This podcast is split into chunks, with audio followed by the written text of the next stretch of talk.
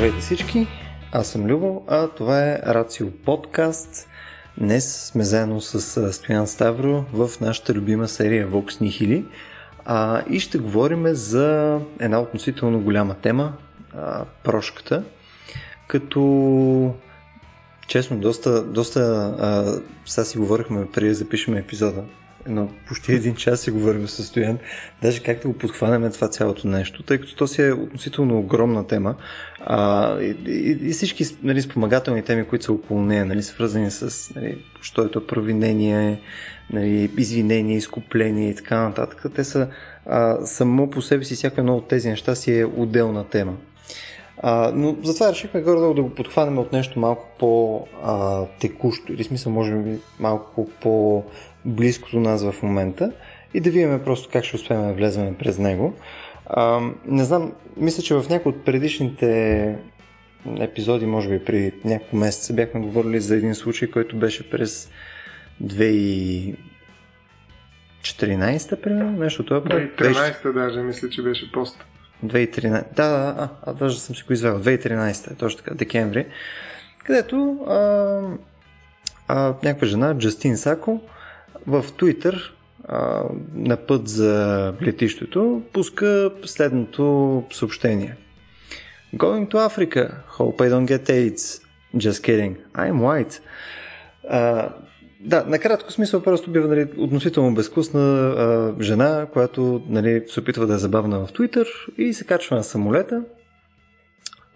Нали, излизайки от самолета, след това кацайки в Африка, поглеждайки телефона си, установява, че серия неща са се случили, докато тя е била в безгрижието си нали, над океана. Едно от тях е, че съответно тя вече няма работа, а всички нейни приятели под различни форми я мразят, а практически по-голямата част от Twitter също я ненавижда.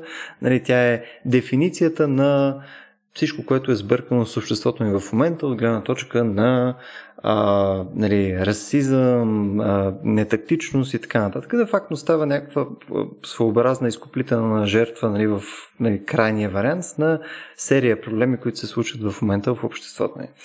Което, нали, а, нали, може да си представите, човек може да е безкусен по серия различни иновативни начини. В смисъл, аз лично съм сигурен, че съм бил серия а, пъти безкусен по някакви относително сходни начини. А, но в крайна сметка за нея това, което се случва е нейният живот поема един съществен удар, а, който този удар, прямо на мен конкретно, ако трябва да се опитаме през него да видим темата и днес, на мен не ми е ясно какъв е изхода нататък. В смисъл, прямо да кажем, бил си неадекватен поради някаква причина, написал си някаква такава глупост, или си бил пиян, или няма значение, или съответно си мислил даденото нещо, но след това виждаш, че си мислил по неадекватен начин. Какъв е пътя от тази ситуация към потенциална прошка, която всъщност да те да получиш изкупление едва ли не за това твое провинение. Стояне, какво мислиш по темата? Според мен, примера, който даваш е изключително интересен с оглед на въздействието, което могат да имат информационните потоци в интернет и изобщо такива социални медии, в които може да се мобилизират огромни количества хора, които не е ясно точно колко вярват в това, което казват, но всъщност тръгват по течението и правят буквално акции, такива показни акции, а, като едно време публичните екзекуции, на които са събирали ни хора да викат престъпниците, които хора, които са събрани около mm. престъпниците, всъщност са, може би, също толкова престъпни, колкото и тези спрямо, които хвърлят, да речем, домати или някакви други предмети. Но тъй като всички върват на там и се очаква от тях нали, да се държат по този начин, по който се държат и останали, те го правят. Така че за мен тук специално има така, проблем свързан с информацията, с щупването на социалността сама по себе си, не толкова с прошката, но това щупване в крайна сметка води до една невъзможност изобщо да функционира съдържателно това понятие за прошка, защото става въпрос наистина за а, такава акция срещу конкретен човек, който ти много добре, според мен, описа като изкупителна жертва, просто се пръща в мишена и оттам нататък всеки, който иска да има лайкове на своите постове, нали, плюе срещу тази мишена, т.е. стреля срещу нея, базирайки се на някакви морални ценности, на някакви споделени а, така, важни неща за определена група, към която той смята, че се причислява и прочее, и прочее. Така че за мен тук проблема е свързан именно с тази а, мобилизация, която изглежда като вайрал събитие, като вирус, мобилизация вирус, при която а, хората без много-много да мислят а, какво точно се е случило и какво точно е провинението всъщност на тази жена,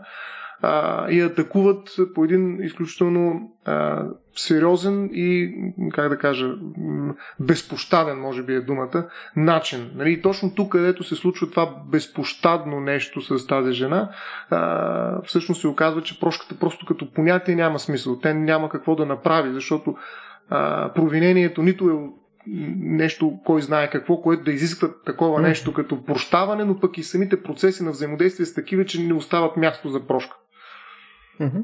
Точно така. Тук има няколко компонента допълнително. В смисъл, ако си представяме, че това нещо се случва, да кажем, в момента, нали, тя прави тая простотия, нали, няколко дни подред хора поводяват, нали, нещото си отминава. Това е едно. Но в момента практически, това сме го говорили с теб още при една-две години, нали, а, когато си говорихме за това, че интернета помни всичко. И mm-hmm. това, което се получава, че а, всъщност имаш някакво нали, а, ужасно поведение.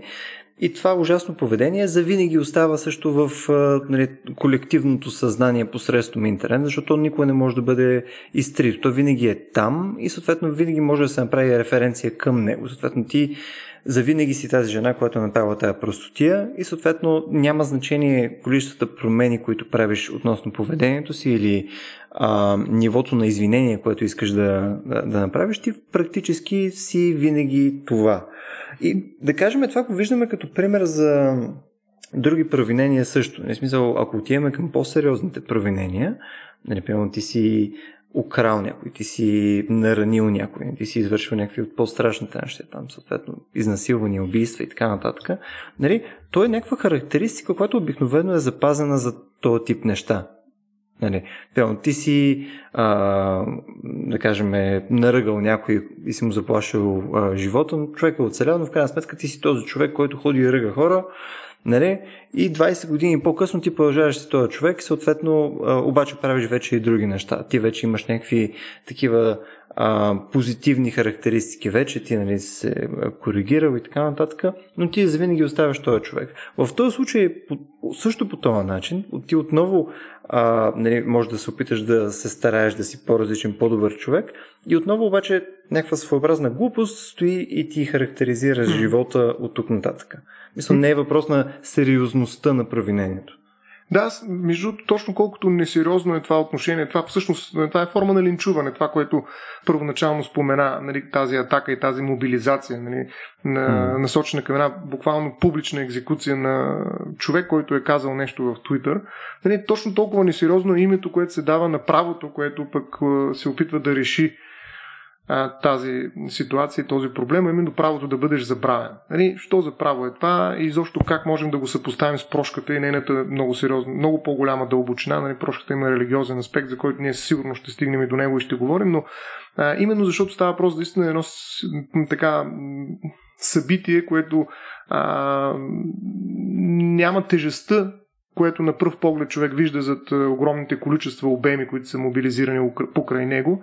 А, точно заради това е несериозно и правото, което се дава. Нали, правото да бъдеш забравен, тъй като интернет наистина е място, което помни всичко. Нали, написаното остава, докато казаното отлита, но това, което е в интернет, остава вечно. Нали, то пък е нали, за винаги. А, и правото да бъдеш забравен е едно от модерните права, които се раждат включително и в Европа и дават а, така основание на всеки да изисква от различните видове търсачки в интернет да предоставят информация за ключовата дума, по която се търси, само ако тази информация е актуална. Тоест, примерно, резултатите, които са от преди 10 години, не трябва да излизат или трябва да излизат по опрен алгоритъм. Алгоритъмът трябва да зачете факт, че тази информация е устаряла, че тази информация вече не отговаря на актуалната самоличност, идентичност и изобщо представа на съответното лице и тази информация не трябва да бъде а, така изваждана напред. Тя не трябва да бъде част от идентичността на човека за винаги. Тоест, миналото не трябва да отнема бъдещето на човека. Ние сме оговорили това нещо с теб наистина тогава, когато говорихме за идентичността, за това как човек се променя непрекъснато и той трябва да има тази свобода, този шанс да бъде някой друг.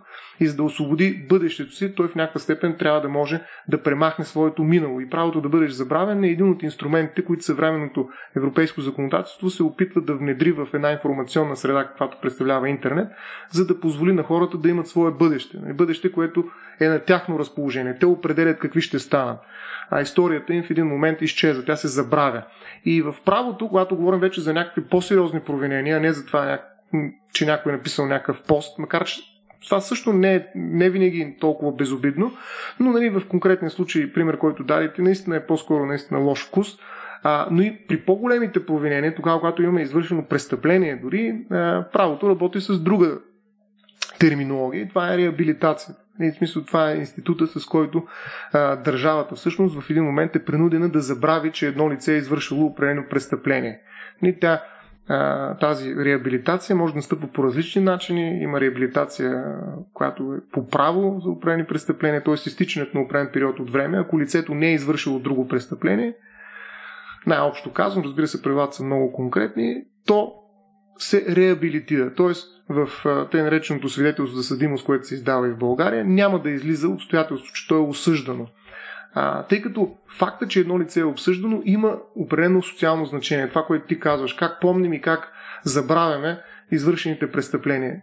Именно чрез института на реабилитацията. Обществото помни, тъй като записва на една книга в един регистр кой какви престъпления е извършил. Но помни до определено време. Ето как се освобождава бъдещето от миналото. След стичането на определен период, ако ти не си извършил ново престъпление, т.е. по някакъв начин, дори само с това изтичане на времето ти показваш, че си се поправил, това се забравя. Държавата вече няма правото да използва това обстоятелство, тази информация срещу тебе и трябва да ти издаде свидетелство за съдимост, което е чисто. От тук нататък вече не могат нито едни държавни органи да се позовават на това, че ти си извършил престъпление. Това е по право. Нали, тя настъпва, пак казвам, за определените престъпления, не за всички и с стичането на определен срок. Има и такава реабилитация, която настъпва с акт на съда. Нали, тя също е непълна, защото, както и другата, за която говорих, може да има пък специални случаи, в които изрично закона е казал, че макар да е изтекал този срок, реабилитацията не настъпва. Факта на осъждане се помни от държавата. Затова е непълна реабилитация. А, но непълната реабилитация с акта на съда е тогава, когато вече съда преценява дали си имал добро поведение. Това са вече по-тежки престъпления, които си извършил.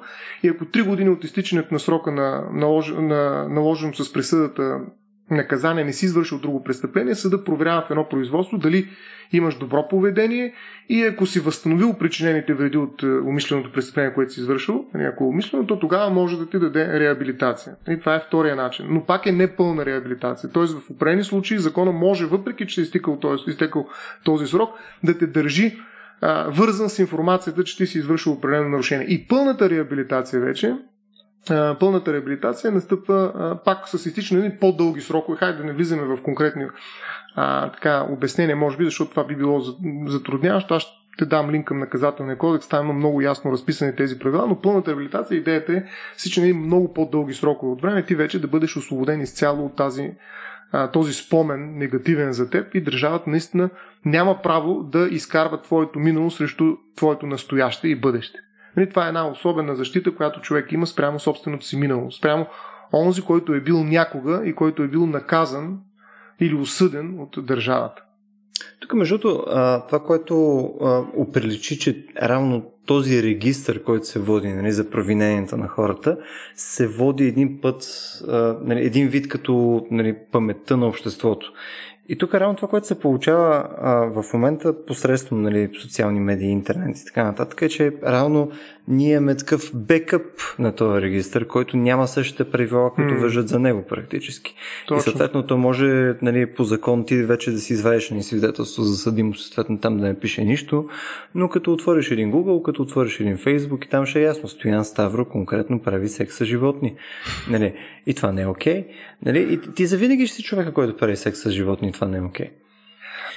Точно там идва нали, необходимостта от регулацията на тези а, информационни потоци, като включително има и предвид, че това може да стане не само спонтанно, а може да бъде и съвсем съзнателно. Аз мога да си плащам на Google, на Google да ми пуска само положителни резултати при търсачка или дори да го степенувам, да кажам 80%, защото някой пък няма да повярва, че аз съм толкова а, положителна личност, затова по-добре да пусне някаква, някакъв процент негативни новини за себе си, но нали, да преобладават тези, които са позитивни. аз да си плащам за този имидж. Тоест информационният поток може да бъде регулиран в зависимост от моето желание и нали, все пак това, което плащам. Това, не съм сигурен, между че можеш да го направиш без това, защото ти практически на Google, ако искаш да плащаш за нещо, ти рано плащайки на Google, плащаш практически за реклама. И, и то си е Точно таргетирано така. като реклама. И съответно ти да, можеш наистина 80% да сложиш нали, стоя на ебати пича, но буквално под рекламите, нали, ще има нали, статия, където се вижда стояние на козичка. Нали, и на хората ще е ясно, нали, че нещата са малко по-странни. И хората не са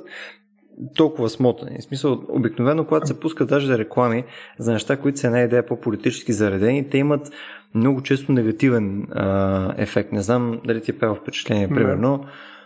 Е, сега, Бил Гейтс, нали, пуска си някаква реклама там за четете ми там на моя блог и така нататък. Има пари човека, иска да му четат блога, писал е някакви интересни неща, нали, и хората погодяват. Нали, тук се той ни чипира, нали, тук е някакъв ужас. Съответно, той... Вирусите.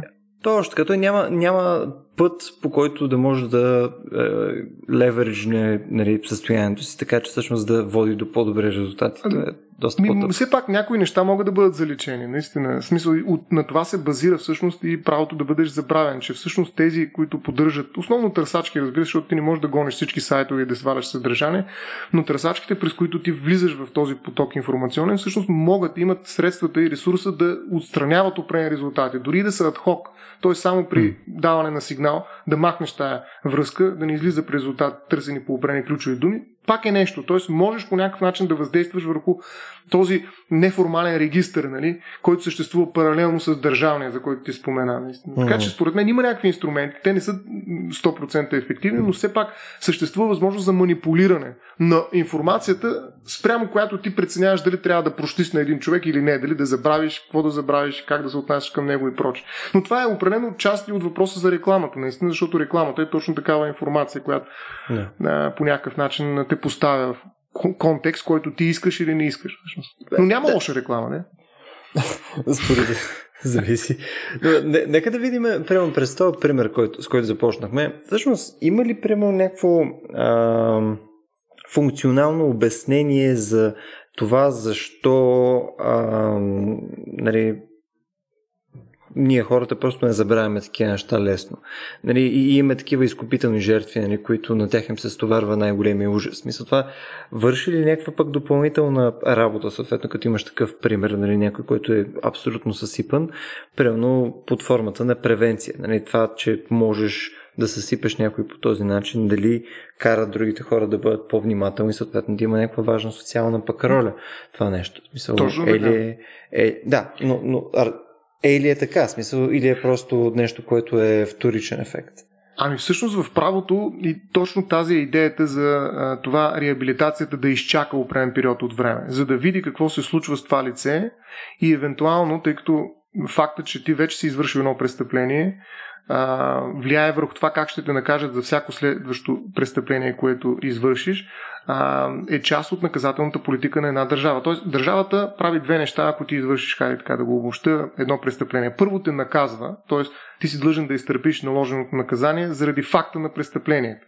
Но след това те държи отговорен за това да понесеш последиците, които проистичат от факта на осъждането. Тоест, не само факта на престъплението има значение, а именно води до твоето наказание, но и факта на осъждането има значение, води до твоето последващо наблюдение. И ти, ако в този срок извършиш престъпление, отново, ти вече ще бъдеш наказан по-тежко. Това е едно от най-важните предназначения на, на реабилитацията. Тоест, те те държат под един така надзор. Нали? Има, разбира се, условно, условно наказание, при което имаш някакъв срок, който е изпитателен, но това е различно, там е по-специфична хипотезата, но при всички престъпления реабилитацията е един срок за наблюдение, за да и този срок ти го знаеш, че ако извършиш в този срок определено престъпление, каквото и да е било, ти ще бъдеш наказан по-тежко. Това е превенция на практика, това за което ти говориш. Тоест, аз помня, но с определена цел. Не просто е така, нали, за, да, за да сочат с пръст, а защото ако извършиш ново престъпление,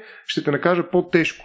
Така че това е една от основните функции на, на паметта за престъпленията, а именно да дозирам следващото наказание за следващото престъпление, ако такова се появи, така че то да е ефективно. Т.е. да мога да го откажа това лице да извърши пък и трето или четвърто а, престъпление. Така че паметта е изцяло целева. Тя има за цел точно това да дозира по-нататък наказателната репресия, която ще бъде осъществявана по отношение на това лице, ако то продължава да се отклонява от закона, извършвайки престъпление. Добре, то всъщност, за да може да стигнем до прошката, нали, ти трябва по някакъв начин да, да, да можеш да си я поискаш или да направиш някакви действия, по които нали, да изглеждаш като човек, който заслужава да му бъде простено. Сега в този случай, в който говорим нали, за, а, за тази жена, нали, съответно какви са стъпките, които тя е трябвало да предприеме или трябва да предприеме, така че всъщност да получи прошка от обществото. В смисъл, има ли изобщо подобни стъпки? Може ли да направи нещо, така че да стигне това нещо? И тук ще разширя само една, една доза, смисъл с моята презумпция как като цяло работят извиненията. В смисъл не конкретно в този случай, а примерно когато ти си направил нещо, нали, обидил си някого, примерно, твой приятел, и тук нали, трябва да направиш някакви серия а, действия, така че всъщност да покажеш, че нали, това е а, наистина нещо, първо си признаеш, че това е нещо, което си направил, да направиш някакво извинение за това нещо, да съответно да предоставиш някаква форма на компенсация и съответно всичките тия действия, нали, което са признание, извинение, компенсация и така нататък, да дойдат с някакво ниво на искреност, което всъщност да показва, че нали, не го правиш проформа само за да вземеш а, а, съответната прошка. Идеята ми е, еквивалент на това нещо съществува ли, когато гледаме обществената сфера? Ами, между другото, тук има един много любопитен автор, който бих ти цитирал точно в този момент. Аурел Колонай се казва. Той е така философ. А, има една много любопитна статия от 1973 година, където изследва именно логиката зад прошката. И той смята, че в някаква степен прошката е парадоксална. А, тоест не може да намери полето, в което прошката като етично понятие, като етичен феномен всъщност удържа своята логика. Въпрос, който се задава той е, нали, можем ли да простим изобщо? Възможно ли е това нещо? Чисто логически. Ето къде, как завърта той нещата. Всъщност и там е именно това, което аз бих казал, че питаш ти, а именно какъв е повода за прошката? Какво трябва да направи провинилия се, за да даде повод на останалите да му простят? Нали? И той нарича това нещо преосмислене, духовен прелом, така го нарича. Колонай, нещо, което променя изцяло извършителя и дава основание, едва ли не, вече той да, да не е същото лице. Но, нали, очевидно виновника е претърпял някакъв прилом, от, отричайки се от смисъла на престъплението и тогава жертвата на свой ред трябва да отмени своята собствена отмъстителност, нали, защото иначе рискува да се провини в по-голяма степен, т.е. Нали, тя трябва да реагира съответно. Това е някакси логиката, която той открива. Много любопитна статия има тук на един докторант, вече доктор в България, аз ще дам линка за това нещо. А, но казва се Андерс Мьолер между другото, на български защити доктората в Софийския университет, но а, той смята, че всъщност логиката не може да бъде удължана, логиката на, на прошката не може да бъде удържана, защото казва, ако има истински духовен прелом, то тогава вече няма нещо, което трябва да бъде простено.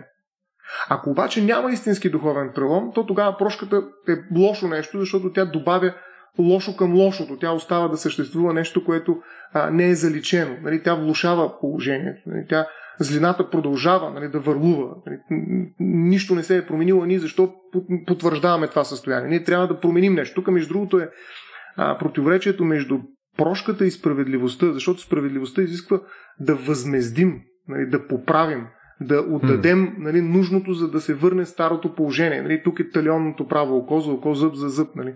Тоест ние трябва да възстановим положението такова, каквото е било преди прегрешението. И справедливостта изисква точно тази рационална сметка да бъде направена и да се изчисти най-накрая уравнението и да се каже да, двете страни на уравнението са равни, всичко е наред. И това е поправенето на практика, обещетяването, възмездяването. Докато прошката е ирационална, тя не работи на този принцип, за разлика от справедливостта, тя разчита на милостта. Ние просто се отказваме да търсим е, така възстановяване на статуквото, отказваме се да търсим мъст, възмездие и всичко останало и приемаме факта, че това действие, макар и наистина лошо, ние няма да зачитаме в бъдещите си отношения, анулираме го, така да го наречем. Не го заличаваме, не го забравяме, това е много важно, но го анулираме като етично и морално значимо в нашите отношения. Това е а, особеното, а, особените последици на прошката за разлика от справедливостта. И те се намират в известен конфликт с справедливостта, защото справедливостта изисква да накажем човека, защото се страхуваме, че нали, това, ако остане безнаказано някой друг ще го направи и трет ще го направи, в един момент обществото ни ще се срине. Ние трябва да реагираме и справедливостта трябва да бъде не просто възмездие, а също така и знак към всички останали в общата генералната превенция, че не може да се постъпва по този начин, докато прошката е нещо напълно ирационално. Защо правим ние това опрощаване, при условие, че то може да бъде край на нашето общество? Защото всеки ще каже, «Е, що има прошка, имаме голям, голям прас. Давайте тук да нарушаваме закона. В такъв случай след това ще искаме прошка, милост. Така че, наистина тя е, в някаква степен има деструктивност в себе си прошката, защото ако ние почнем да прощаваме всичко, нали, къде ще му отиде края? Тоест, трябва да има някаква мяра. И тази Той... мяра е по-скоро към справедливостта, отколкото към прошката. Тук, тъй като нали, разглеждаме конкретно прошката, която нали, някой прощава на някого, нали, не, не е като личен феномен. Нали. В момента, в който говорим а, за прошката като инструмент, нали, тук да, баланса, за който ти говориш, всъщност е доста, доста важен. В смисъл, а, ако Нека, нека да го сложим малко по-формулично, колкото знам, че не обичаш. А, ако имаш, да кажем, нещо, човек, който принципно а, прощава много лесно. Да кажем, ти някой идва, тук взима ти портфела и ти веднага му прощаваш. И съответно, нали, лека по лека, то хората са наясно, че ти, нали, каквото е ти направят, бързо ще простиш, няма никакъв проблем. А, нали, другата крайност е, съответно, някой тръгва, опитва се да те обере и директно го застрелваш в главата. Hmm. Нали. И съответно, тук няма, нали, няма елемента на нюанс. Нали, и, и, и тук всъщност пък този елемент на а, справедливост, нали, за който говорим, всъщност пък изобщо не е изпълнен. Както и да дефинираме справедливост. Нали, там няма справедливост. Тоест, ние трябва да имаме някаква градация на прошката, която е също спрямо даденото провинение, тъй като то работи отново знанието, че съществува нали, прошка на цяло, работи отново като превенция. Нали, ако се знае, че а, нали, съответно, ако искаш да отиваш и обираш а, а, магазин, ако обереш магазина, имаш доживотен затвор. Нали, ако отидеш, застреляш касиера, пак имаш до животен затвор, то тогава смисъл по-добре отивай. Там застрелвай касиера за по-бързо да не стане, нали, да не става проблема. Нали, смисъл, рискът е един и същ.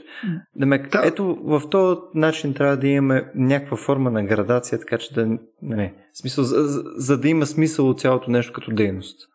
Ти, ти обаче по-скоро говориш за градация, която може да бъде отчетена при на определенето на вида и размера на наказанието. Тоест, това може да бъде покрито до голяма степен с наказанието и какво точно е то като своето съдържание. Дали ще е лишаване от свобода или просто отнемане на някакво mm. право да упражняваш професия, колко години ще бъдеш лишен от свобода и прочее. Тоест, нали, тази градация в някаква степен се получава от наказанието, докато тук е по-важно, т.е. тук е справедливостта. Нали, това е справедливото наказание. Тук все още сме в полето на справедливостта.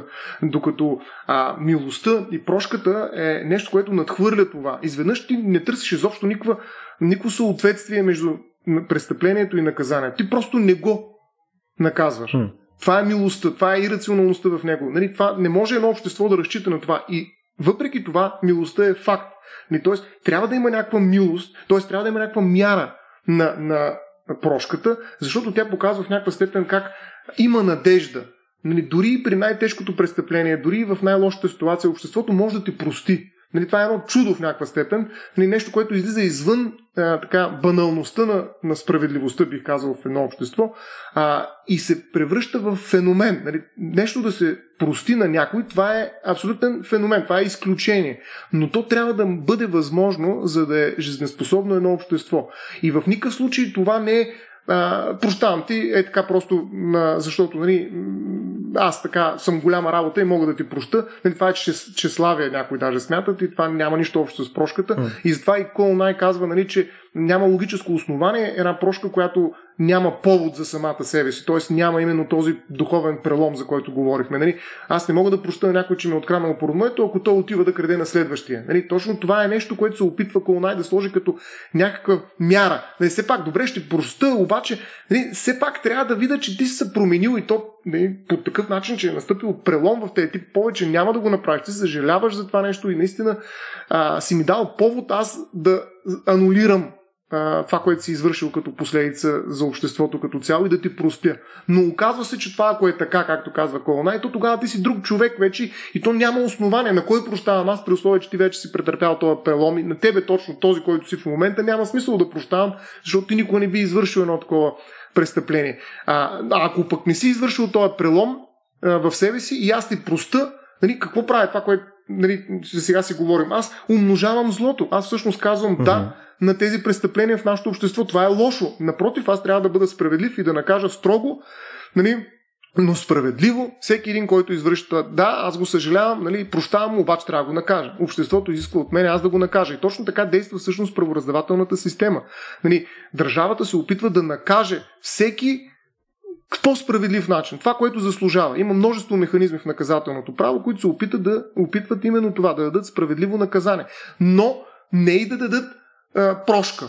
Нали, прошката е единствено фигурира като реабилитация, която се случва след определен брой време и то след като човек се е изтърпял наказанието. Забележи, това не е альтернатива на наказанието. Нали, то е нещо, което се случва след наказанието, отделно в някаква степен от наказанието, ако говорим нали, за реабилитация, на в наказателното право. Така че Колнай според мен е много, много любопитен в тази своя теза, защото наистина създава едно логическо противоречие, нали, когато се опитваме да обясним защо прощаваме. Нали, имаме ли основания да простим в един и в другия случай? Ако не се променил, ако се променил. И се оказва, че а, той стига до една антиномия, такава, нали, едно вътрешно противоречие, нали, парадокса на прошката, както той го нарича, че или не трябва да прощаваме, нали, ако той не се е променил, защото това е лошо да простим в този случай, или пък няма за какво да прощаваме, ако той се е променил. Нали. И тогава hmm. къде идва прошката? Кога точно прощаваме, казва той? Ето тук има по-скоро при него проблем с идентичността. В смисъл, той ако... Mm-hmm. Нали, той това, което казва е, че ти ако наистина се променил, нали, си, нали, имаш изкупление и така нататък, съответно то няма смисъл ти на тебе да се дава прошка, което смисъл според мен е малко е такова... А... Формално. Еми да, смисъл има, има формалистично. Да, смисъл, да, което в крайна сметка не, не описва правилно света а, което ми е моят проблем с това съждение. В смисъл, по-скоро, мен това, което ми е любопитно е, имаме ли вариант, в който а, ти можеш да получиш прошка, обаче реално да нямаш изкупление? Мисъл, има ли вариант, в който нали, някой отива, прощава ти, но в крайна сметка ти самия не си не, не считаш, че си човека, който е бил спасен от тази твоя грешка в миналото? Ами аз бих ти, как да кажа, бих ти, бих ти закарал в един друг разговор, специално за това дали това може да се случи в рамките на едно правосъдие, което е организирано от държавата. И тук бих те препоръчал на всички една така, теза, свързана с името на Нилс Кристи. Той е почина наскоро, много известен автор. Има три книги, преведени на български язик. Аз ще, ще прочита няколко неща от тази книга, която се нарича Предели на страданието, но той има също така и контрол върху престъпността като индустрия, Голак, но на Запад, както и третата му книга е Мяра на престъпленията. Той е много любопитен автор, за това, защото поставя долу-горе близък до този въпрос. Дали, възможно ли е да има правосъдие, но без прошка? Тоест, а, всичко е наред, работи наказателната репресия, държавата наказва, осигурява справедливи наказания за всички престъпления и всичко е нали, приказка, обаче всъщност няма прошка. Нали? В смисъл хората не си прощават, а само има една индустрия, на която се поставя определени престъпления с наложени наказания. Нали, производство, така да се каже, на mm. присъди, в които всичко се възстановява на пръв поглед, но всъщност прошка няма. Защото хората обикновено а, не общуват, а всичко е замест, заместено от едно професионализирано, специализирано правосъдие, в което участват експерти. Те се позовават на някакви закони, някакви текстове, които познават много по-добре от всички останали, а тези, които са основните участници в едно престъпление и наказание, така да го нарека, т.е. хората, извършили престъплението и жертвите, се оказват маргинали буквално в това производство. Те не разбират дори какво точно се случва. Трябва да се назначат най-вероятно адвокати, добре платени, за да могат нали, да им, не да им обяснят, защото това понякога е невъзможно, просто да направят някакви неща, които трябва да направят в това производство. И Нилс Кристи е много против това професионално решаване на споровете. Нещо повече, той дори е против, забележи много любопитна теза, против решаването на спорове. Според него, ето какво казва той, разрешаването не е единственото решение. А, доста, доста, доста любопитно и той даже смята, че а, съдиите не са разрешители на проблеми, а управители на конфликти, но и това не го удовлетворява, защото казва менич идва от италиански язик и е свързано с израза означаваш да се дресира кон за менажа. Оттам и сега ще разбереш какво работиш точно ти като менеджер, Люба.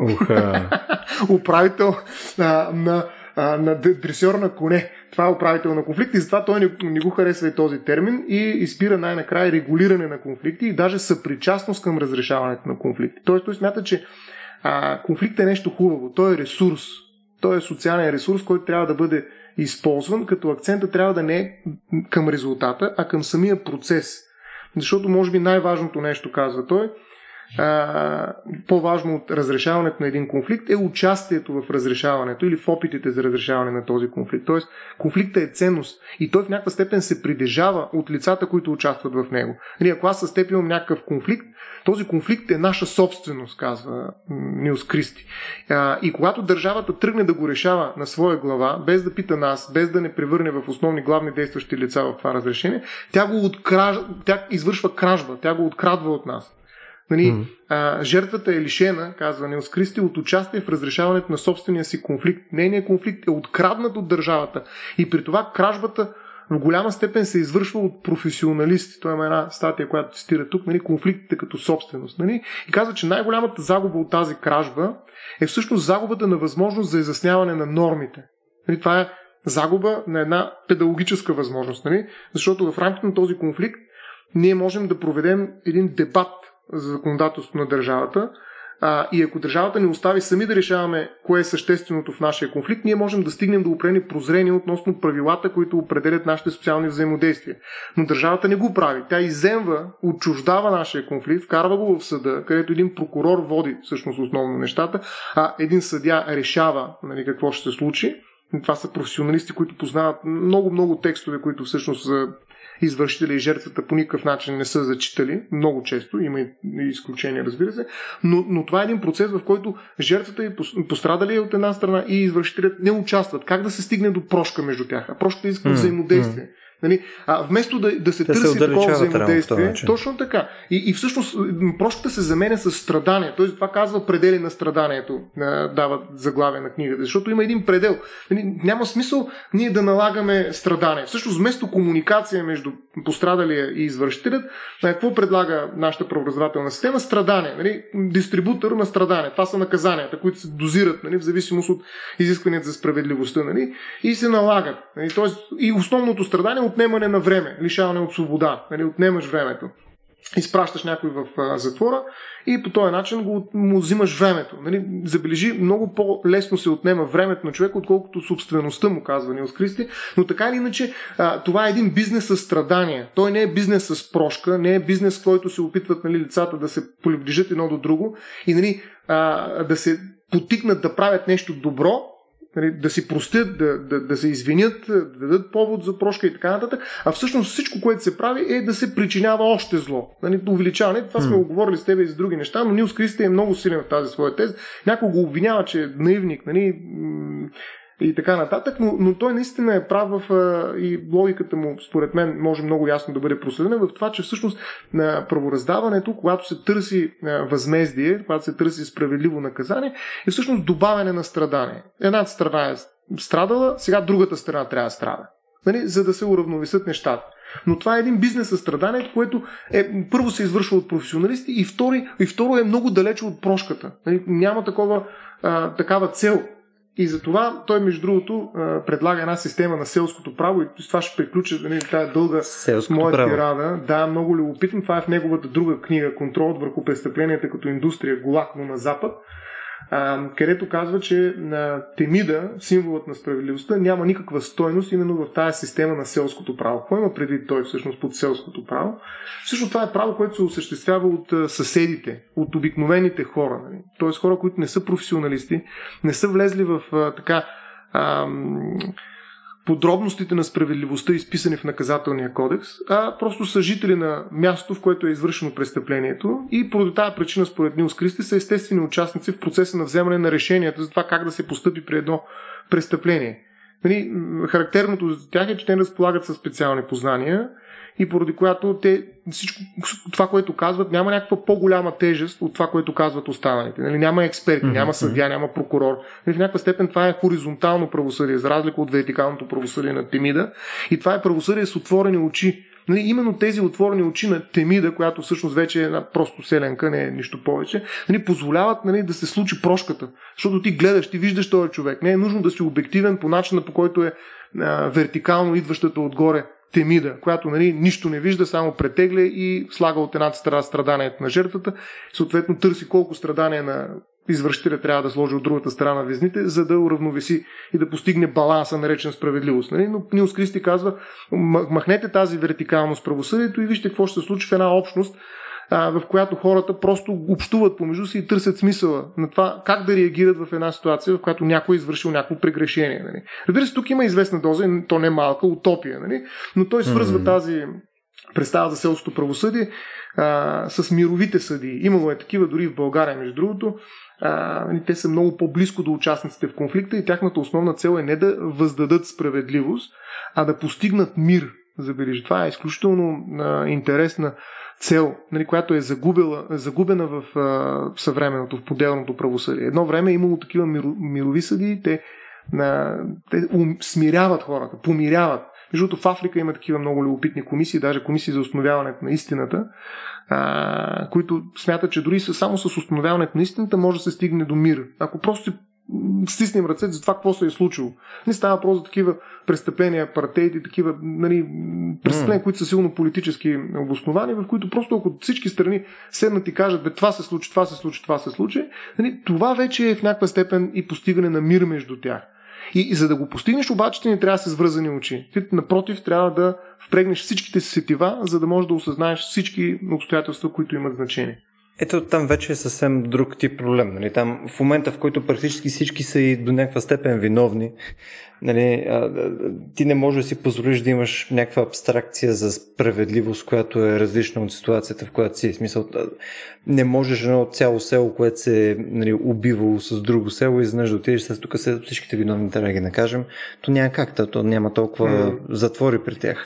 Демек, това е съвсем различен тип проблем. Но тук ми е интересно, ако все пак погледнем нашия тип правораздаване, а, той си представя, че и може да имаш все пак такъв тип хоризонтално правораздаване, дори в относително крайни версии. Така ли? Мисъл, дори на места, където не е много ясно там кой е крив, кой прав и така нататък. Пълно някой е убил някой, ама там съответно въпрос на, на доклади на свидетели, на неща и така нататък. Съответно, това може да работи без да е а, без някой да е а, незаинтересован от случая, така ли? В смисъл... Ами... Да. Или има някакъв прак на значимост при него, примерно да кажем, за такъв тип а, нали, стандартни селски теми, да ги наречеме, нали, съответно нали, там кой там а, откраднал кравата на някой и така нататък, или някой е обидил някой, нали, смисъл за тези неща са вътре, но примерно сериозни престъпления, нали, те не могат да минат в тази категория. Определено има разлика, да, и важен контекст. Т.е. въпрос отново е на мяра. Нали, той смята, че в по-големия брой от случаи всъщност е възможно да се постигне такова а, взаимодействие, което да замени а, държавната репресия, но има и ситуации, в които нали, държавата трябва да реагира а, но той е привърженик определено на първата ситуация. Дори в България, когато е имало такива мирови съди, изобщо а, така селско да го наречем по името на Нилс Кристи правосъдие, то е имало определен реал, нали, определена компетентност. Имало е случаи, в които държавата има тежки престъпления, в които обществената опасност е висока и трябва да се реагира. Това е точно този разговор, който водихме с теб за мярата между справедливостта и прошката. Нали, кога трябва да сме справедливи, строги до дупка, независимо от всякакви други неща. Тоест, когато трябва Темида да се сложи лентата на очите и кога все пак тя може да я махне и да каже, е, точно пък в този случай спецификата на нещата изиска да проявим милост, нека да простим, нека да взаимодействат помежду си пострадали извръщане, нека по някакъв начин да намерим друго решение извън наказанието, пък било то и справедливо.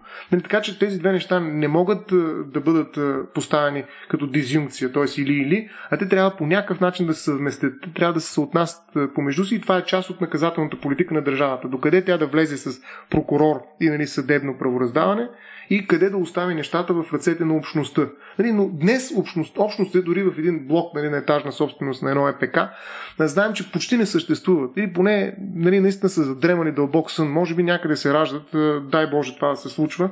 Но така или иначе, днешната държава, може би точно защото е апроприирала, т.е. отчуждила този процес на наказанието, а, не може да разчита на подобни общности. Къде има села всъщност в този смисъл, в който говори mm-hmm. Нилс Кристи, нали, които могат да се мобилизират, да седнат, да говорят, да се, да се обменят помежду си информация, да, да дискутират за това какъв е смисъл на правилата, забележи. Това е точно утопичният елемент тук. Нали, ето какво казва той за комисиите за установяване наистина в Южна Африка, за, която, за които ти казах. Нали, това дава възможност на хората, забележи, да разкажат историите си могат да се изправят очи-очи с мастителите си. И най-важното, като се абстрахираме от всички критики, насочени към работа на комисиите, е, че жертвите получават възможност, възможност да се концентрират върху това, какво се е случило, какво са преживели. Нали, това изисква наистина а, общностите да имат такъв потенциал сами по себе си, да дават среда, в която хората да говорят нали, за това, което са преживели и по този начин да стигат по-близо един до друг, обсъждайки и смисъла на нормите, които спазват в отношенията помежду си. И това е чудесно, но бих казал, че ние сме проучени, приучени, извинявай, приучени сме от начина по който се прилагат наказателните норми в модерния свят към бездействие. Няма смисъл сега ние тук да се събираме в блока и да кажем бе защо на третия етаж този човек прави празненство до 3 часа през нощта и всъщност не ни позволява да спим. Сега, що се събираме на специално общо събрание да, да видим дали да го изгоним, дали да го предупредим и какво да правим, при условие, че има прокурор, има полицейски началник тук на нашия участък, ще го извикаме и ще му кажем, нали, той да го предупреди, да му сложи един протокол на вратата и да му каже другия път ще наложим глоба. Нали, що ние да го правим при условие, че има държавата?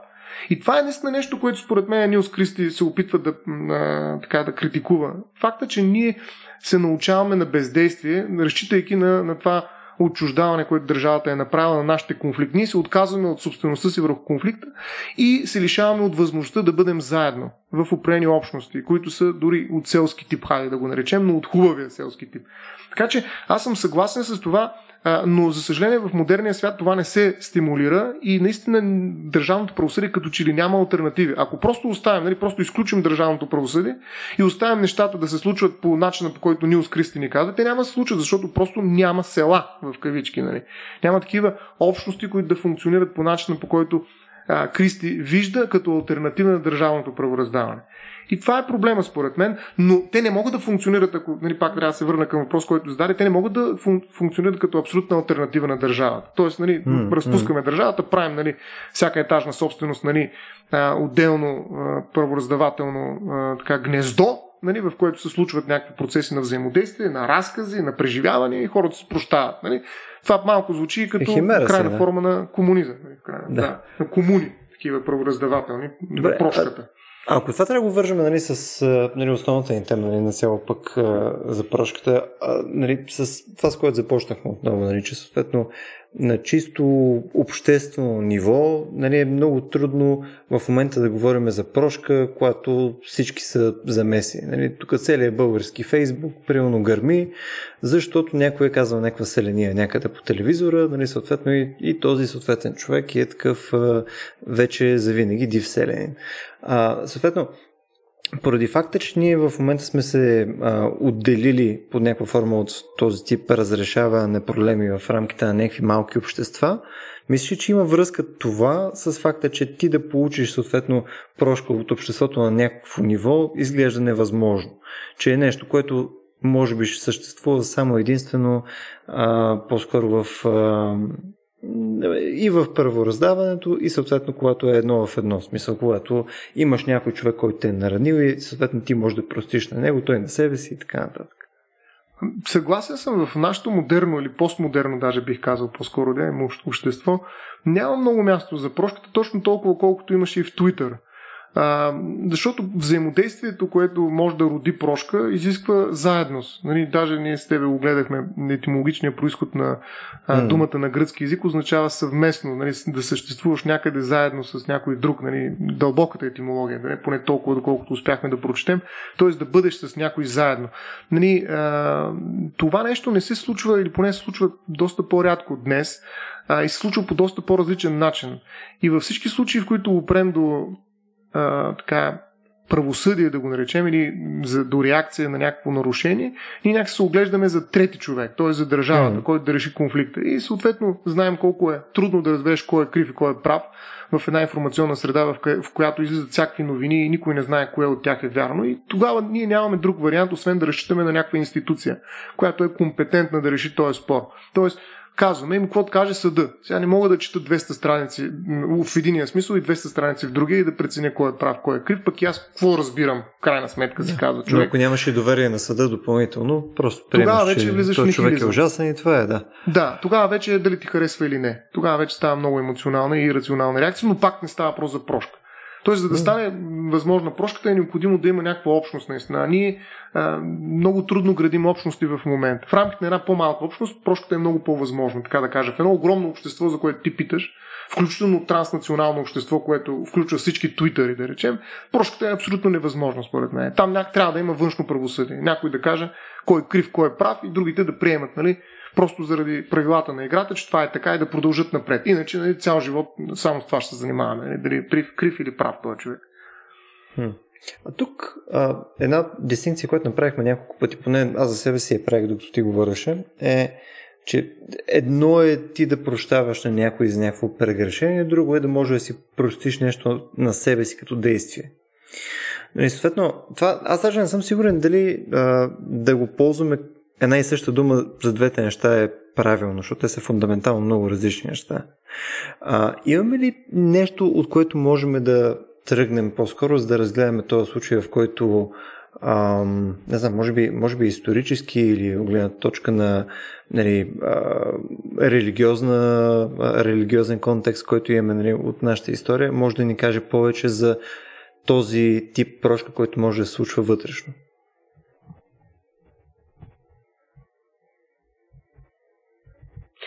Ами, всъщност, за мен понятието за прошка действително има своята дълбочина благодарение на религиозния контекст, в, кой, в който то се е родил.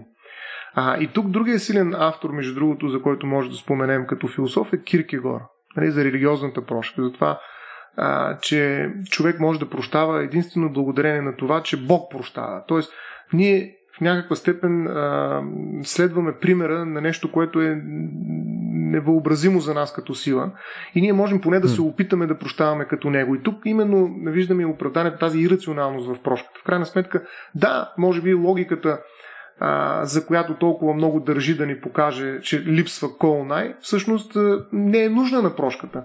Прошката изисква вяра, не толкова логика. А ако вярваме, че Бог прощава на нас хората за греховете ни, то значи, би трябвало да се очаква от нас и да се изисква даже да се опитаме да прощаваме, ако не да прощаваме, но да прощаваме един на друг, пък и на самите себе си. Това, което също казваш ти.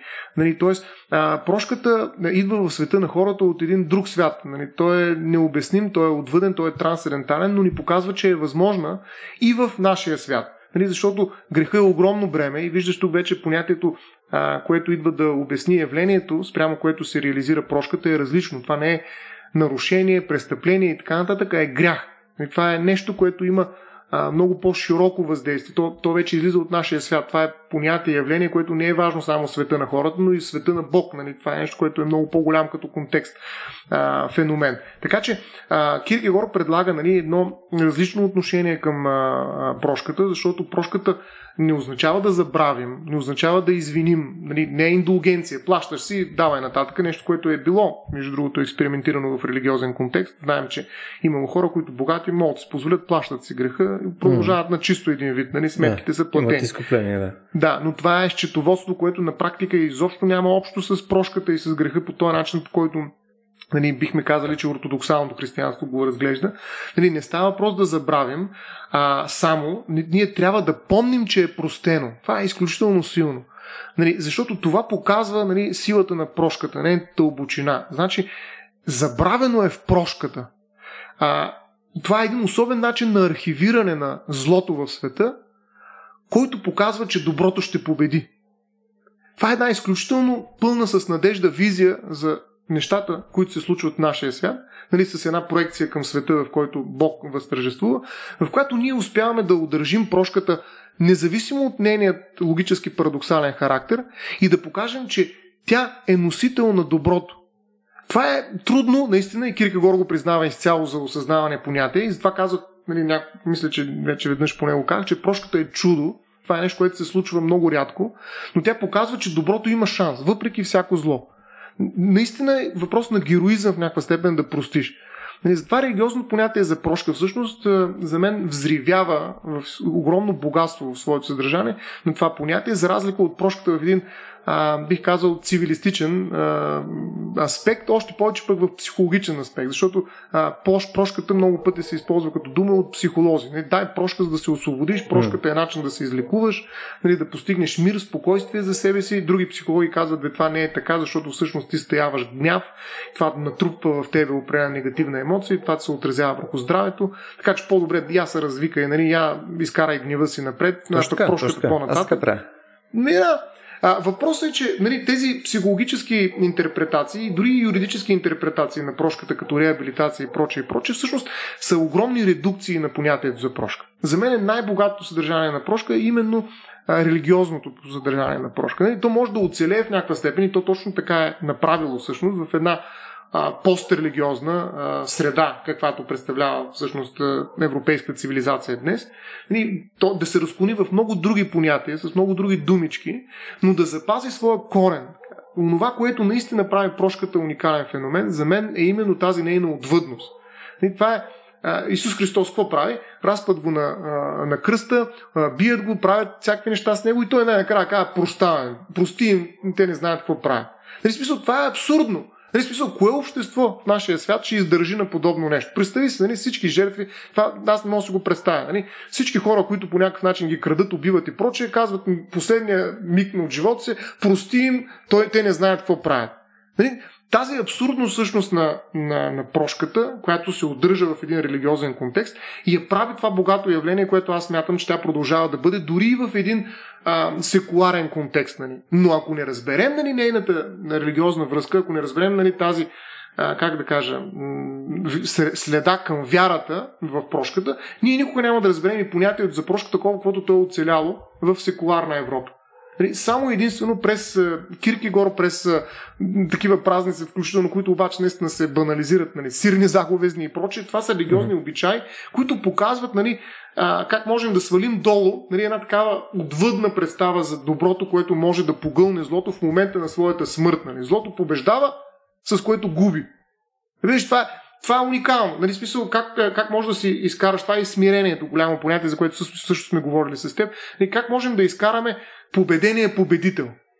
Нали, но това не се случва така. Това не е нещо, което всеки може да направи, нали, както да превключи телефона си на режим нали, вибрация.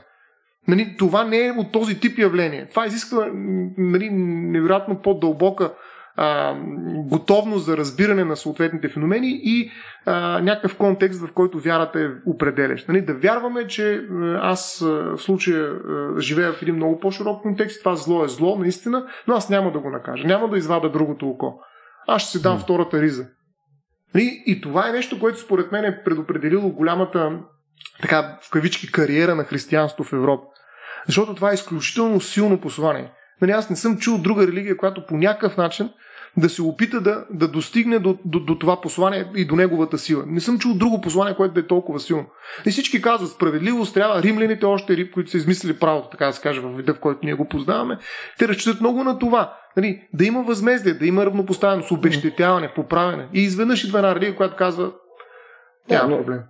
Там, там в интерес на истината има все пак и с, няколко други допълнителни неща, които играят активно нали, преди прошката. Нали, там много играе вина, а, срам и такъв тип неща. Смисъл, там, mm-hmm. ти ако си направил някакво прегрешение, нали, ти трябва да се чувстваш виновен за това нещо, трябва да, трябва да станеш малък, трябва да се срамуваш от това нещо и дори да стигнеш до изкупление по някакъв начин, това продължава да е петно върху теб за винаги. Практически. Мисля, това е нещо, което ще ти тежи. Мисля, дори да получиш прошка, рано то, е, то ще е с теб. А, това, което тук само искам да го поставя в а, малко такъв арелигиозен контекст нещото, mm-hmm. защото нали, тук цитирахме и Киркигор, мисля, че е време да цитираме малко и Чичови Ниче.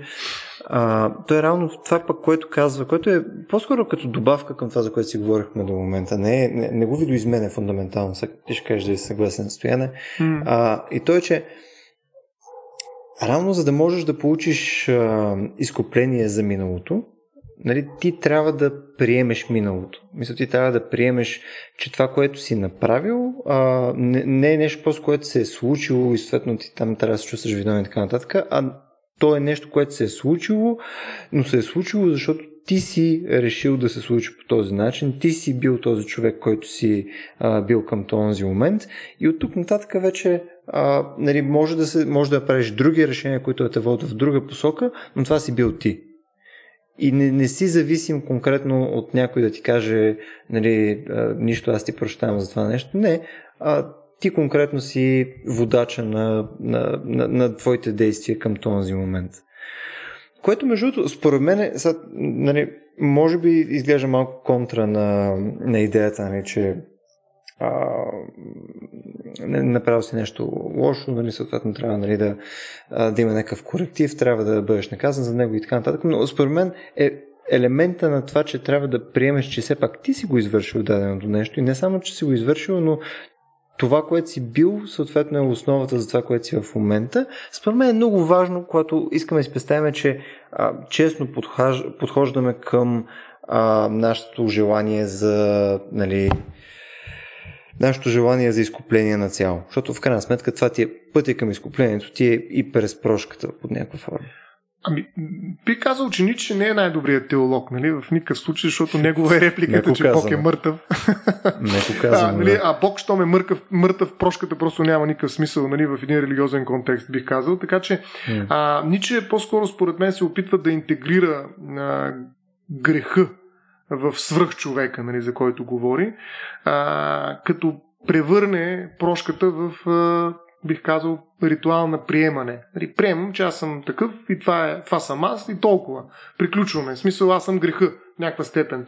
А, и трябва да си поема тая отговорност. Нали, да бъда свръх човека, който съм, т.е. да живея отвъд а, Бог, нали, отвъд прошката. Прошката е просто приемане. Няма какво да се лъжим, това съм аз и толкова. Точка. Нали, което е доста ясно ничиянски казано и аз напълно го разбирам нали, в някаква степен, защото нали, той живее в един различен контекст, а религиозен, както ти каза. Докато прошката а, в религиозния контекст, това е последното уточнение, може би, което ще направя, а, не е отрицание на греха наистина, но а, а, той е инструмент, с който всъщност отделяме грешника от греха. Тоест, греха остава и той затова се пази в прошката, но той вече не се приписва на грешника, в кавички, така да се каже в някаква степен. Тоест, и, и тук, според мен, не си прав, като казваш, че нали, то остава винаги като петно.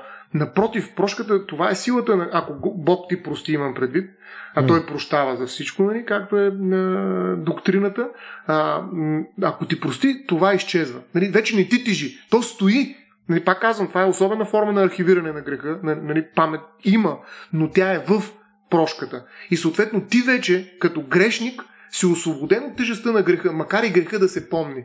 Това е една особена а, ситуация, в която ти отделяш конкретното провинение от човека, от неговата идентичност. Нещо, което точно обратното, като че ли казва това, което подцитира ти от Ницше. Нали, не грехът става част от мен и аз го приемам като такъв, нали, това съм аз, mm-hmm. а напротив, грешника се отделя от греха и казва, да, извърших нещо много лошо. Нека всички го знаят. И тук вече е срама, нали, вината, всички които неща, за които спомена ти. Но аз съм простен. Аз мога да влеза в портите на, през портите на рая. Нали, тоест, аз съм свободен. Нали, тази тежест, която всички знаят, и аз се чувствам виновен за нея и се срамувам, тя не ми пречи да влезе в рая. И в този смисъл нали, прошката е насочена към грешника, не толкова към греха. Нали, греха си остава, да, той го има, но не е част от моята религиозна идентичност, от моята душа, как да кажа. В смисъл от тая гледна точка, uh-huh. която е разглеждане а, а, може би един такъв религиозен контекст. И в този смисъл, нали, наистина, според мен, Ниче е много далече от тази представа. Ниче е по-скоро в ситуацията, в която аз бих казал е Разколников, нали, един много важен а, и той всъщност е герой, който тръгва именно от един ничарски сценарий в а, престъпление и наказание на Достоевски. Нали, Разколников е главният герой, който убива нали, една лихварка и по-младата и сестра, която се оказва случайен свидетел нали, на убийство и той убива и нея а, като какво прави с парите, не ги ползва, т.е. няма някакъв а, такъв мотив за да използвате, макар че той е много беден, а, а ги слага под един камък и повече не ги търси. И идеята му е, че той ето се държи като свръхчовек един вид. Нали? Той има два типа хора според него. Това е философски роман, който буди до днес, между другото, много най-различни коментари. Не знам дали знаеш, аз наскоро попаднах на една книжка, която е а, преразказани за деца различни книги и има престъпление и наказание. Една от книгите, които са wow. преразказани за деца като приказка. Сега не знам доколко тази приказка може да запази дълбочината на романа на Достоевски, но, но факт е, че тя продължава да бъде един от най-четените романи и да предизвика множество спорове. Защо това е така? Ами защото там, в рамките на този роман, до голяма степен ще открием и въпроса за прошката и то прошката към себе си. Това, което каза, че не е много специфичен феномен. То не е социално явление, не е взаимодействие между хората, а е вътрешен процес на, на пътуване към самия себе си. И какво прави Разколников след като извършва този, а, този грях, да го наречем? Той смята, че от този тип хора, свръхчовеци, ала Ниче, да го наречем, които нали, знаят, че могат да нарушават законите, могат да надхвърлят, така да се каже, правилата на, на обществото, морала, нали, да извършват действия, които са обществено неприемливи, но въпреки това да постигат нещо добро. Защото той е убил една лихварка, която живее от пари, които не са нейни по начин, който е морално недопустим. Е, сега, да, за сестра и малко по-лошо се случват нещата, тъпо, да. защото е случайен свидетел, но в крайна сметка той смята, че доброто, което е направил, надхвърля лошото. И виж в една такава счетоводна калкулация на добро и лошо, той смята, че свръх човека може да живее, да приеме, че това е част от него и толкова, както казва Ниче. Нали, това е положение. Ти си свръх човек, не те интересува обществото. Ти правиш това, което е добро за него. В случай е да убиеш тая лихварка. И точка. Нали, оттам нататък какви вълнения, какви вина, какви чувства за срам, приеми го, бе, ти си свръх човек. Да, ама се оказва, че Разколников не е никакъв свръх човек. Защото в момента, в който извършва това престъпление, той почва да изпитва едни огризения. Те го свалят на легло, разболява се и през цялото време той отива се предава, но това нищо не е, че е на каторга осъден. Нали? Той през цялото време се измъчва от собствените си огризения на съвестта. Нали, това го унищожава, защото той не може, в крайна сметка разбира, че не може по никакъв начин да оправдае това, което е извършил. Тоест той стига до необходимостта от прошката.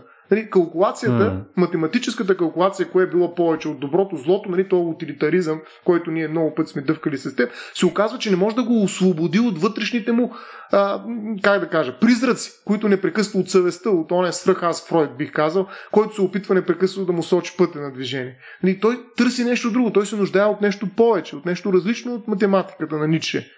И той самия Ниче до някаква степен, като види живота му, нали, някакси се вижда, че живее много трудно и драматично, трагично в рамките на собствената си математика.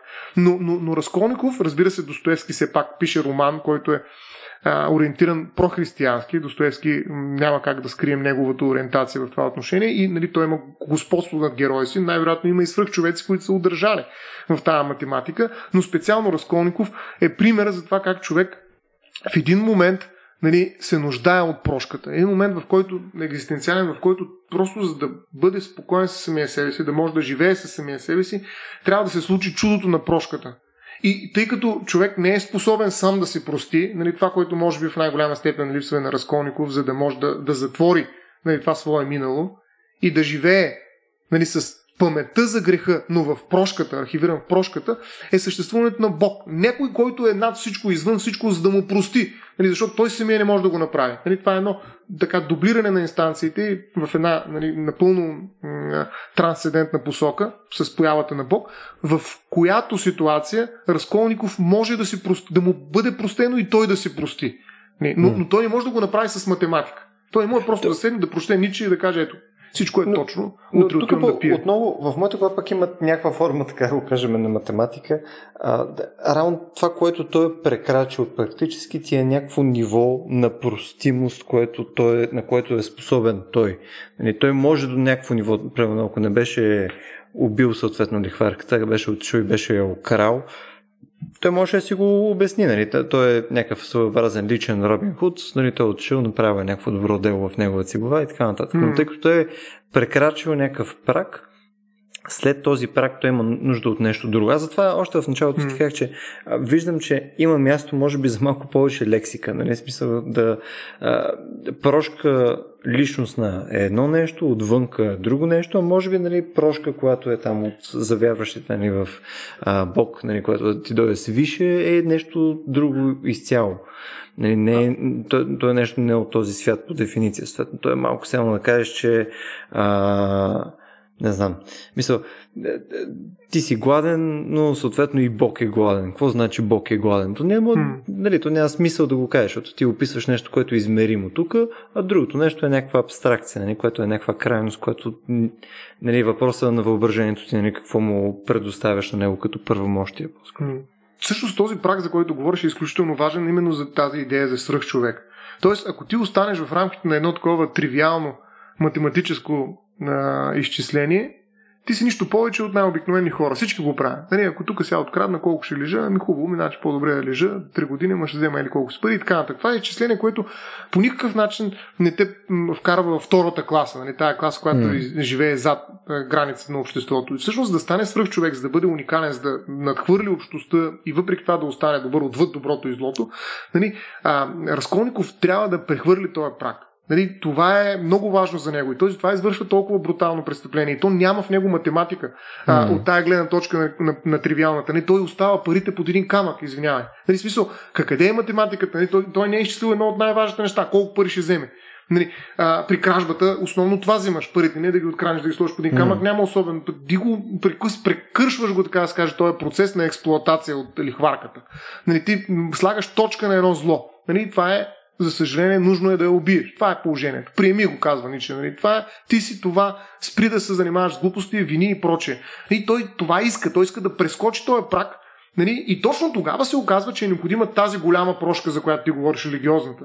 Нали? Не става въпрос за на реабилитация на това, че си извършил кражба, за нещо, което също говорихме, което ще изтече след един брой години. Това пък пак е някаква математика, насрещна държавна математика, но нали, тя е тривиална отново. Нали, смисъл, това е наистина 2 плюс 2 равно на 4 точка. Нали, може да го изчислиш и да го кажеш на счетоводителя си да пусне отчета към а, търговския регистър. Нали, не е проблем.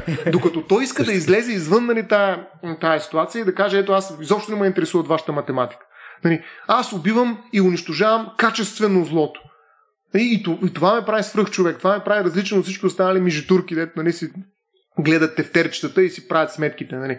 Аз съм повече от тях. Нали. Той, това е Ниче, нали, ничианския дух, така да се каже. И изведнъж се оказва, че в тази ситуация, когато ти надхвърляш нали, тая нали, ежедневност на, на моралното счетоводство, ти се оказваш в ситуация, в поле, в което ти трябва прошката.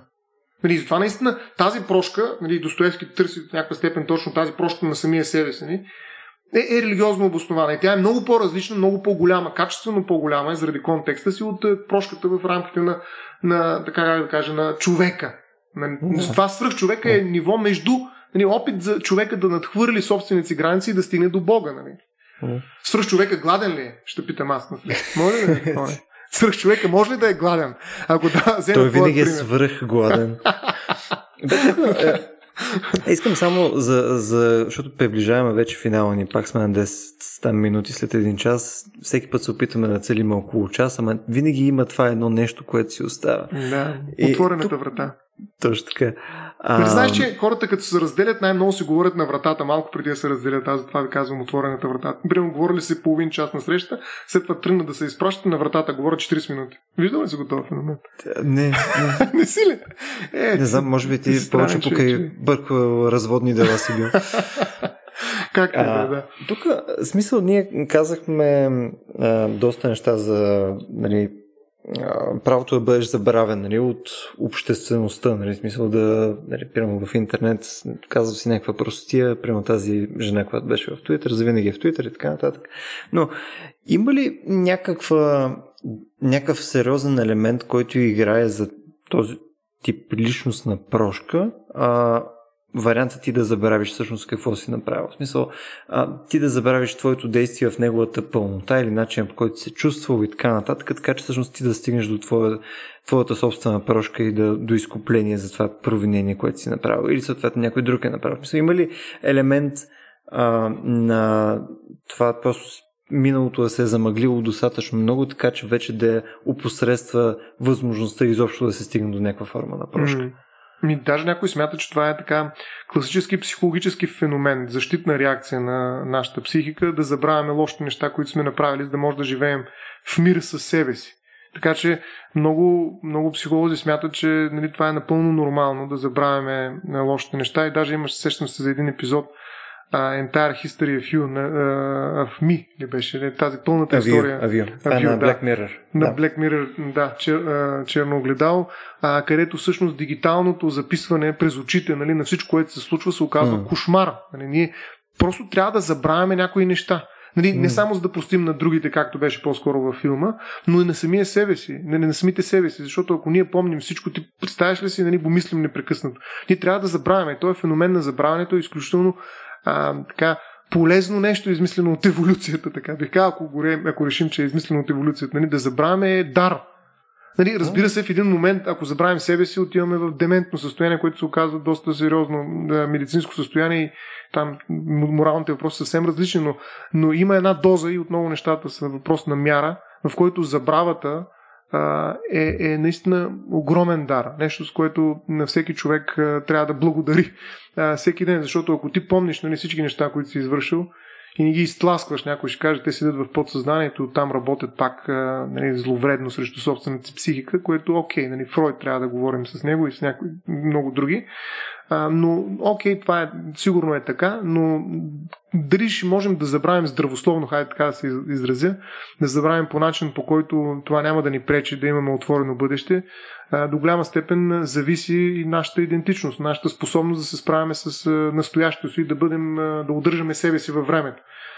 За мен това е ключово умение, да забравяш, защото нали, може би здравословният начин, за който ти казах да забравяме, това е точно да прощаваш на себе си, т.е. да забравиш по начин, а, който няма да позволи на забравеното да се връща при теб. Нали, да няма призраци, които се връщат при теб от миналото нали, те тормозят дори и на сън. Нали, но, но това са огризенията. Нали, ако можеш да се справиш може би в този процес е необходимо да взаимодействаш, ако не с Бог, нали, тъй като не вярваш в Него, то поне с този, който си наранил. И точно тук идва Нилс Кристи с предлаганата от него форма на, на, на общуване между жертвата и извършителя. Просто да отидеш да търсиш по някакъв начин такова взаимодействие, споделяне, а, нали, съгласуване, дори чисто пространствено на някакви жестове между теб и този, който е пострадал от поведението си, за да намериш мир в себе си, нали, да, да, да можеш да забравиш здравословно, да забравиш прощавайки и на себе си. Нали, защото освен, че другия може да не ти прости, може да ти прости, това е друг въпрос, но, но, но във всяко едно престъпление, като че ли има два канала, две линии, в които се осъществява прошката. Нали, ако ти си извършил престъпление, от една страна чакаш прошката на другия, но от друга страна нали, трябва да работиш с прошката със себе си. Много хора, може би, не възниква при много хора този проблем за прошката самия себе си, но ако не смятат, че са извършили нещо а, лошо, но, но в много случаи пък се появява този елемент и ти трябва да работиш на две полета, нали, с другия и с себе си. И, и може би забравата нали, не е точната дума, тя винаги трябва да е свързана именно с тази работа по а, сработване а, между хората, които са си причинили някакво зло или са участвали в причиняването на това зло, за да търсим нали, а, прощаваща забрава, забрава, която архивира в прошката, както използвахме да, този израз. Аз може би, може би съм по-скоро по-скоро по-циничен и бих казал, че е, реална физическа забрава е силно необходима, за да може да има някаква форма на прошка. Защото, пълно, даже във филма, а, този, който беше Black Mirror, който спомена преди малко. а, в смисъл, във, във филма, който беше за а, нали, The Entire History Review, там реално техните спомени не бяха просто а, визуални спомени, те, те ти бяха спомени май в цялата им пълнота. Точно така. Пускат те... си и ги гледат и ги живеят, да. Точно така. Те, те го живеят. Съответно, да. Но, но това на мен ми звучи като нещо толкова тежко, че в смисъл аз мога да си представя нали, неща, които са ми се случвали на мен. Аз ако трябва да ги преживея, преживея по същия начин, не пълно да ги изгледам като на запис просто, А, аз не съм, не съм а, сигурен в уменията си да, дали ще мога съответно да, да простя на себе си или съответно на човек, който се е провинил и така нататък. Така че в това отношение mm. а, аз слагам много повече, може би, тежест върху това, че минава време и посредством това време нещата се размиват и те като се размиват, аз имам опцията да съм нов човек. Да, погасяват се, както се казва. Точно така. Има, има да. го това. Това физическо отделяне от ситуацията, да. да. Абсолютно съгласен съм с теб. Това е, така да кажа, физическия феномен, нали, на който разчита прошката в много случаи. Нали, това може би е биологичната основа, на която се случва тя. И просто с времето мозъка ни трябва да вземе с друга информация съответните неврони и поради тази причина ги освобождава от предишното натоварване. И тъй като това се случва, за да може да оцелеем, нали, да имаме бъдеще, в крайна сметка ние успяваме и да прощаваме, което е някаква много по-сложна социална интерпретация на просто изчистването на едни неврони. Нали. Но, но ние знаем, че точно за това сме специфични същества, защото сме способни нали, а, такива, иначе чисто биологични на пръв поглед процеси, да ги превърнем в а, нали, социални явления с огромно богатство и дълбочина. И всъщност нали, да. няма как да ги да развържем двете неща. Точно така. Ние, тук що нали, ти вкара една идея по-функционална, фун, функционално описание на тия всъщност, процеси, но ние в крайна сметка час и 20 минути си говорим нали, за Vox Nihili, а не ги описваме функционално. Нали. И, и, и, и скоро ще забравим всичко, което сме си казали, но добре, че е записано. Нали. Да, но, но това пък но е непростимо. Не прости? Да. Точно така. Точно така. Ами добре. Аз викам да финишираме на тази така а, своеобразна изкупителна линия. А, надявам се това, което днес успяхме да минем за прошката. И то, между другото, малко така минахме повърхностно, ако аз съм честен на няколко от нещата. Много ми се иска евентуално да може да си говорим една идея повече пък за нали, усмиване, посрамване и така mm. нататък. И, и, и, и всичките неща, които водят всъщност до нещо, което трябва да бъде простено и нещо, което трябва да води до изкупление. Това може би трябва да го помислим за някакъв бъдещ епизод. А, та, благодаря на всички, които ни слушаха днес. А, надявам, се, надявам се да ви било интересно. Прощавайте, ако е имало нещо. Ако все пак това съдържание наистина ви харесва, силно ви препоръчвам да ни съпортнете в patreon.com slash RACIOBG. Там може да имате а, месечен абонамент към нашия подкаст и серия други наши активности. И мисля, че това е всичко от нас. А, ще се радваме да ни върнете малко обратна връзка за тази и всички други теми, които правим. В момента е началото на септември, а вече имаме някакъв сериозен беклок от неща, които сме предвидели за следващите един-два месеца. Така че колкото по-рано ни върнете обратна връзка, толкова по-рано ще можем съответно да правим промени и да засягаме други нови интересни теми. Ами май това беше всичко от нас и до нови срещи!